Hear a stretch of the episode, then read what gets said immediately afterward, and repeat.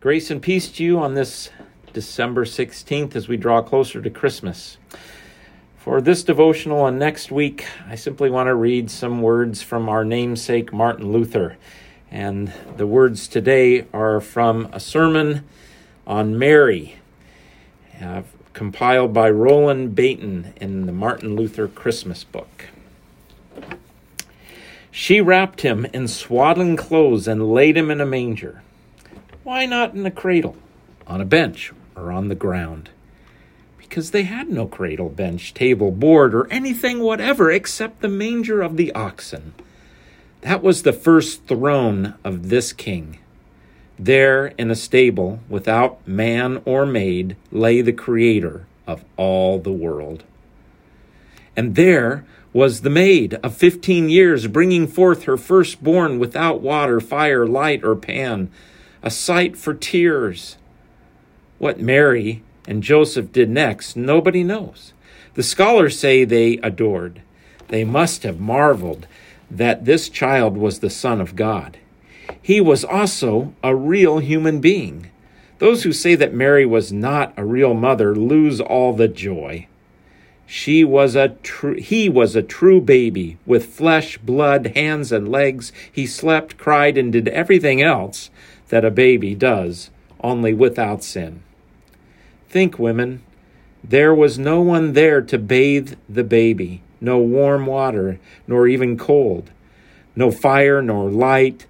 The mother was herself midwife and the maid.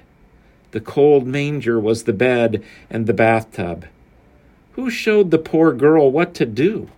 She had never had a baby before. I am amazed that the little one did not freeze. Do not make of Mary a stone. It must have gone straight to her heart that she was so abandoned. She was flesh and blood and must have felt miserable. And Joseph too, that she was left this way, all alone, with no one to help, in a strange land in the middle of winter.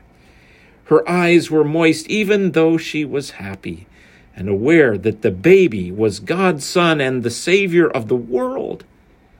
She was not a stone. For the higher people are in the favor of God, the more tender they are. Mary was not only holy, she was also the mother of the Lord. With trembling and reverence, before nestling him to herself, she laid him down, because her faith said to her, "He will be the Son of the Most High." No one else on earth had this faith, not even Joseph.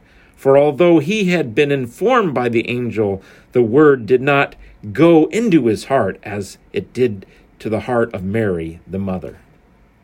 So let us then meditate on the nativity just as we see it happening in our own babies. I would not have you contemplate the deity of Christ, the majesty of Christ, but rather his flesh. Look upon the baby Jesus. Divinity may terrify a person. Inexpressible majesty will crush. That is why Christ took on humanity, save for sin, that he should not terrify us, but rather that with love and favor he should console and confirm.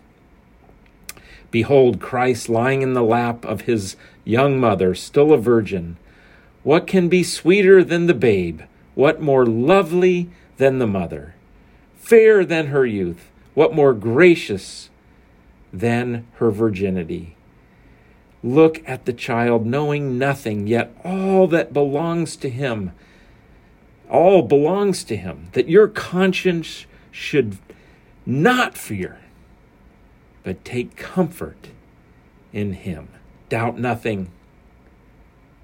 Watch him spring in the lap of the maiden. Laugh with him. Look upon this Lord of peace, and your spirit will be at peace. Oh, those are great words from Martin Luther, and I pray that you will this day know the consolation and the peace of the Christ child for you. Amen.